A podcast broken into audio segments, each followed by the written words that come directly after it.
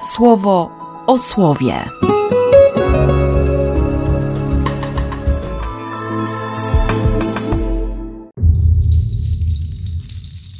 Siódmy maja, sobota. Piotr robi pierwszą wizytację kanoniczną. Postanowił odwiedzić ludzi, którzy uwierzyli w Chrystusa.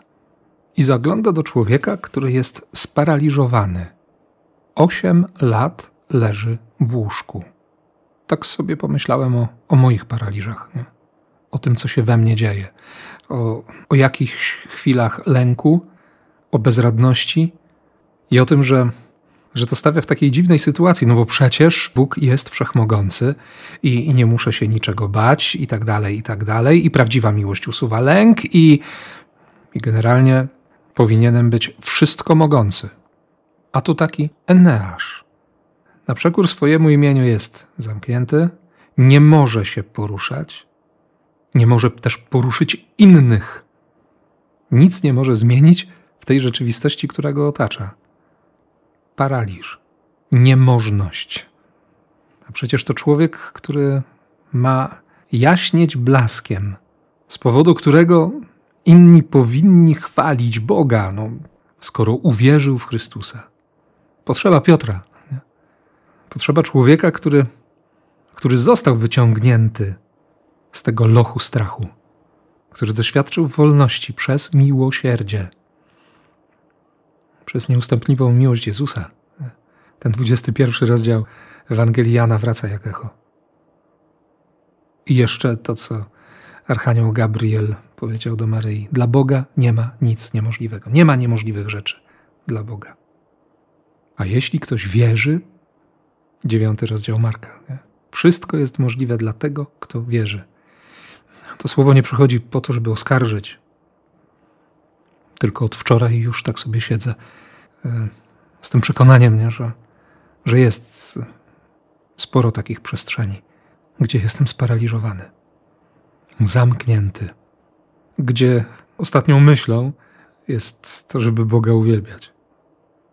I potrzebuję Piotra, potrzebuję Kościoła, żeby to się zmieniło. To jest sakrament zbawienia. Nie? A potem jeszcze ta bita, była powszechnie znana z tego, że czyniła dobro i chętnie wszystkim pomagała. Tu nie tylko chodziło o te suknie, o hitony, o, o płaszcze, o jakiekolwiek ubrania. To była kobieta, która okrywała miłosierdziem, słowem, może zainteresowaniem, chwilą czasu. No, miała w sobie takie miłosierdzie, które, które nie gardzi, które nie poniża, które nie odrzuca, które patrzy, które dostrzega poranionych również grzechem. I kiedy ona doświadcza śmierci, też wołają Piotra. Nie?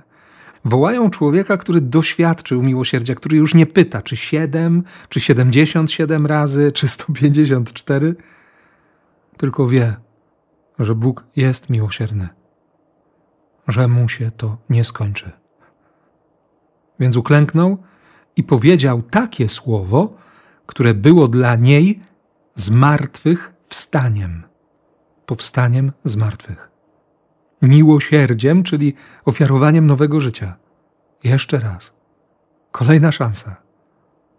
Tak sobie od wczoraj już myślę o tym, że, że Bogu dzięki, że my mamy takiego Boga. Nie? Że On jest naszym Bogiem, że, że możemy się Nim karmić. Nawet jeśli ostatecznie jakoś nie ogarniam. Ten nowy przykład dynamiczny nie zawiera takich sformułowań, które ma choćby Biblia pierwszego Kościoła czy tysiąclatka. Nakarmić się Chrystusem, jeść Jego ciało. No Eucharystia. Eucharystia. Po to, by mieć życie. I o ile wcześniej szemrali kapłani, teraz w szemranie wchodzą uczniowie. Twarde jest to nauczanie. Trudna jest ta mowa. Nawet się nie godzi tego słuchać zgorszenie, zgorszenie słowem, zgorszenie miłością, nie? skandal miłosierdzia.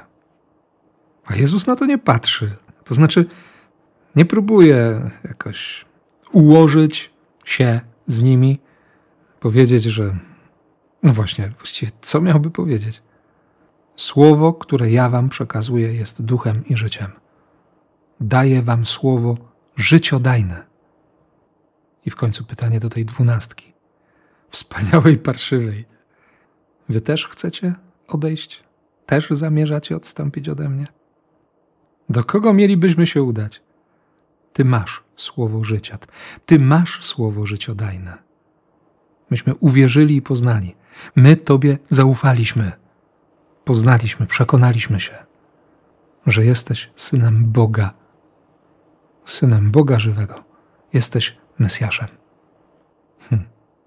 Zaufać i poznać, mieć relację, wejść w Eucharystię, być z Nim tak bardzo jedno, po to, by On zadbał, żeby nam nigdy nie było wszystko jedno.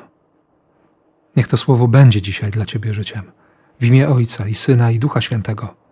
Amen. Słowo o słowie.